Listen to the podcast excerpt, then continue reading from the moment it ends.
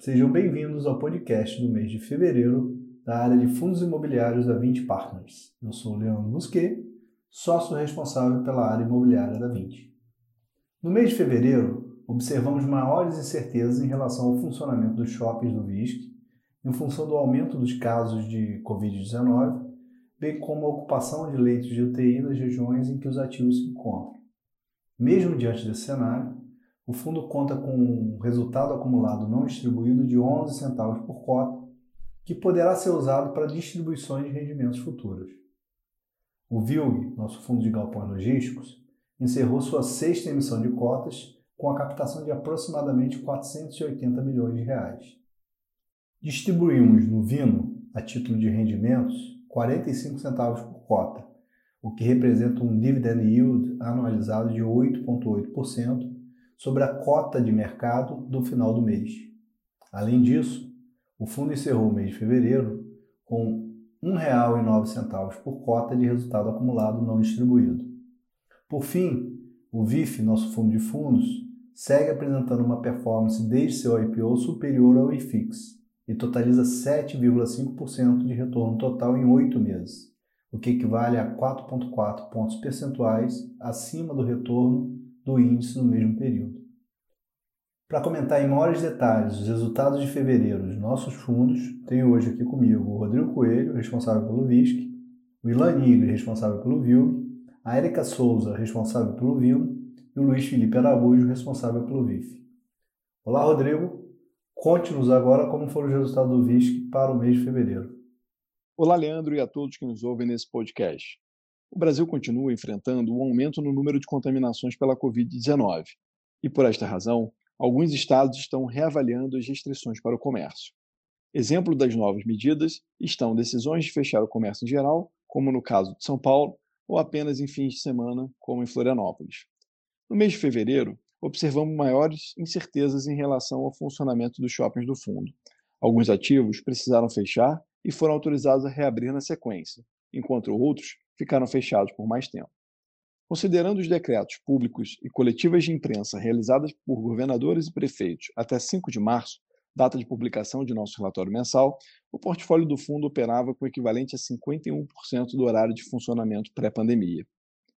No início do ano, é de se esperar que o resultado do shopping seja afetado por sazonalidade desfavorável em função da ausência das datas importantes para o varejo, como Black Friday ou Natal, que ocorrem no quarto trimestre.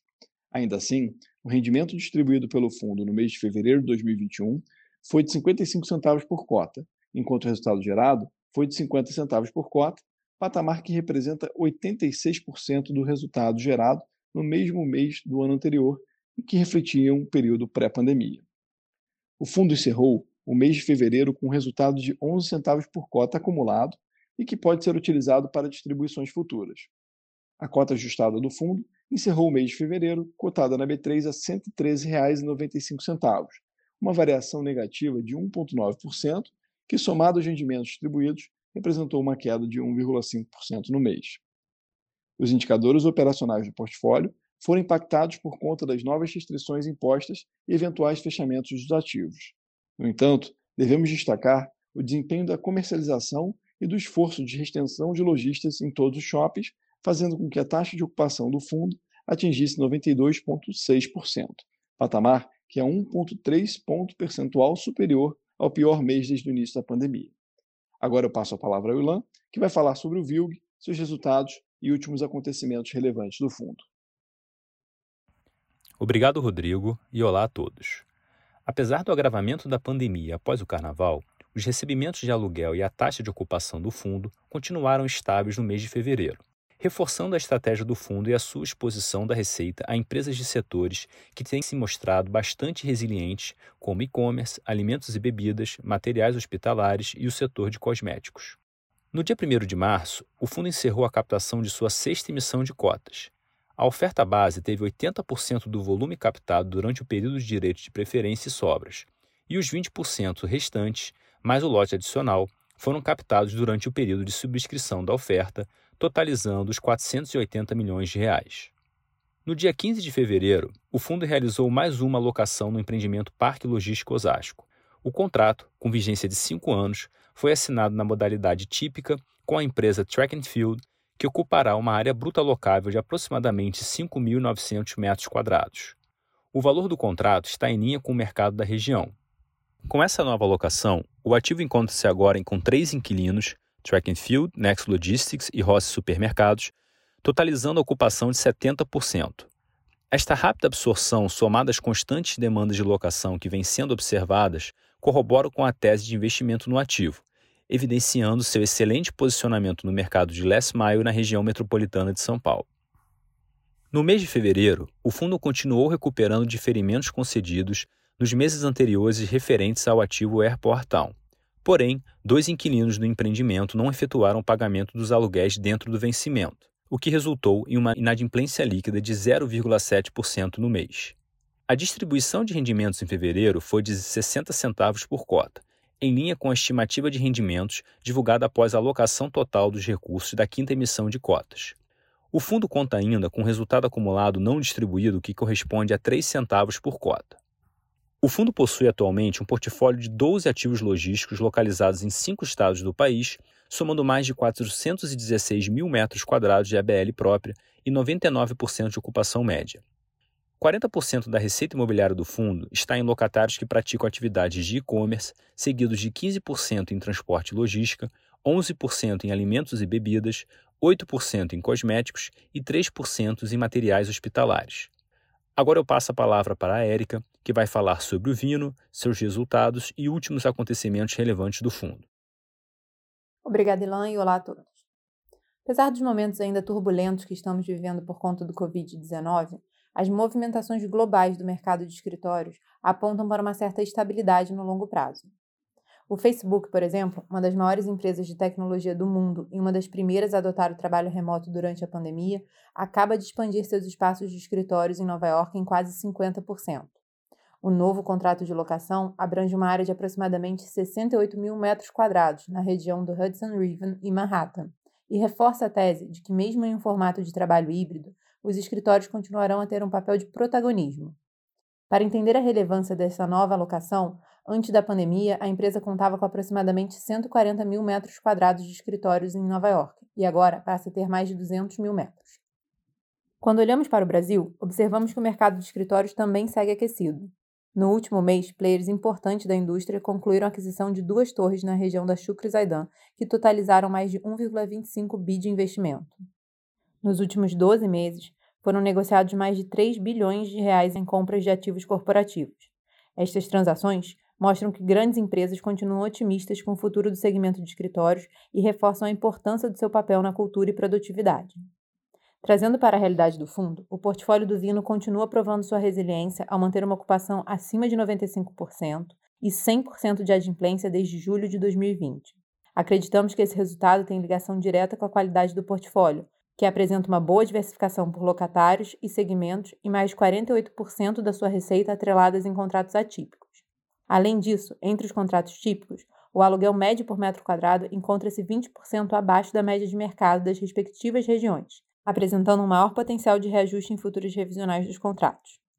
Em fevereiro de 2021, o fundo distribuiu novamente 45 centavos por cota, o que representa um dividend yield anualizado de 8,8% sobre a cota de mercado no final do mês. Após essa distribuição, o fundo permanece com resultado acumulado relevante de R$ 1,09 por cota, que não só contribui para a resiliência da distribuição de resultados, mas também abre possibilidades para novos investimentos.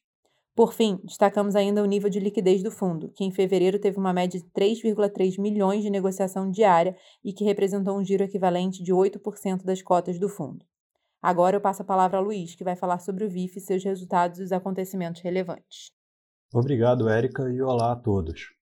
Chegamos ao final de fevereiro com rentabilidade total no VIF de menos 0,4%, o que representa 0,6 ponto percentual inferior à variação do IFIX. Desde o IPO do fundo, a rentabilidade total é de 4,4 pontos percentuais acima do retorno do índice no mesmo período.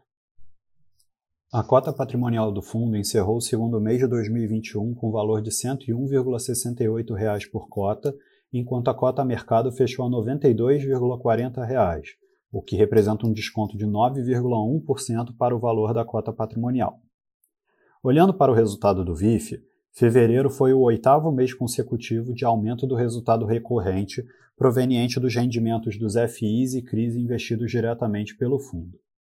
Esse resultado recorrente, que não inclui o resultado com ganho de capital, representou 58 centavos por cota no mês, o que contribuiu para o acúmulo de mais 7 centavos por cota de resultado acumulado não distribuído no fundo. Esse saldo de resultado acumulado já considera a distribuição de 60 centavos no mês de fevereiro, o que representa um dividend yield anualizado de 7,8% sobre a cota de fechamento do mês na B3. Em fevereiro, o fundo movimentou mais de 18 milhões de reais em operações no mercado secundário. Assim como no mês de janeiro, nossa movimentação no mercado secundário foi mais vendedora, sendo aproximadamente 15 milhões de reais do total em desinvestimentos e outros quase 4 milhões de reais em investimentos. Em relação às vendas realizadas, optamos por reduzir pontualmente a exposição do fundo ao segmento de escritórios, já que era a maior alocação da carteira, representando mais de 32% dos ativos no início do mês. Apesar desse movimento, continuamos com uma visão bastante positiva para o setor, que, na nossa opinião, ainda apresenta a melhor relação de nível de rendimento versus potencial de valorização no longo prazo. Na parte dos investimentos, apesar do volume mais baixo, seguimos investindo principalmente nos setores de recebíveis e logística. Já no mercado primário, o fundo participou das ofertas dos fundos VILG, CVBI e 20 Fullwood, todos também nos setores de recebíveis e logística. O investimento em VILG foi de 3,8 milhões de reais no período de sobras, já o investimento de CVBI foi de 1,8 milhões de reais e foi feito no período de direito de preferência e book da oferta pública. O 20 Fullwood, um fundo de desenvolvimento de ativos logísticos, representa a segunda alocação desse tipo na carteira do fundo, compondo a parcela de FIs e líquidos do nosso target de alocação. Em fevereiro, integralizamos a primeira chamada de capital do seu compromisso total de 5 milhões de reais que deverão ser desembolsados ao longo de três anos via chamadas de capital. Além disso, vale comentar que o fundo fechou o mês com quase 5% em caixa, sendo que uma parte desse caixa já está endereçada para duas operações de CRIA com expectativa de liquidação no mês de março. Com relação à alocação do fundo, continuamos com maior exposição ao segmento de escritórios, apesar da pequena redução, representando 30% do fundo. Nos segmentos de recebíveis imobiliários e logística, aumentamos nossa exposição chegando a 26% e 23% da carteira, respectivamente, enquanto a exposição ao segmento de shopping chegou a 13% no final do mês. Em termos de estratégia, o fundo apresentava 56% da carteira na estratégia de renda e 44% na estratégia de valor. A nossa carteira de alocação direta em CRIs fechou o mês de fevereiro com 7 operações, somando cerca de 10,4% dos ativos do fundo. Agora eu retorno a palavra ao Leandro. Obrigado, Luiz, e muito obrigado pela atenção de todos. Gostaríamos de ressaltar que nosso canal de RI está à disposição para dúvidas e esclarecimentos. Acesse nosso site 20fi.com e receba todas as informações dos fundos em seu e-mail. Até o próximo podcast.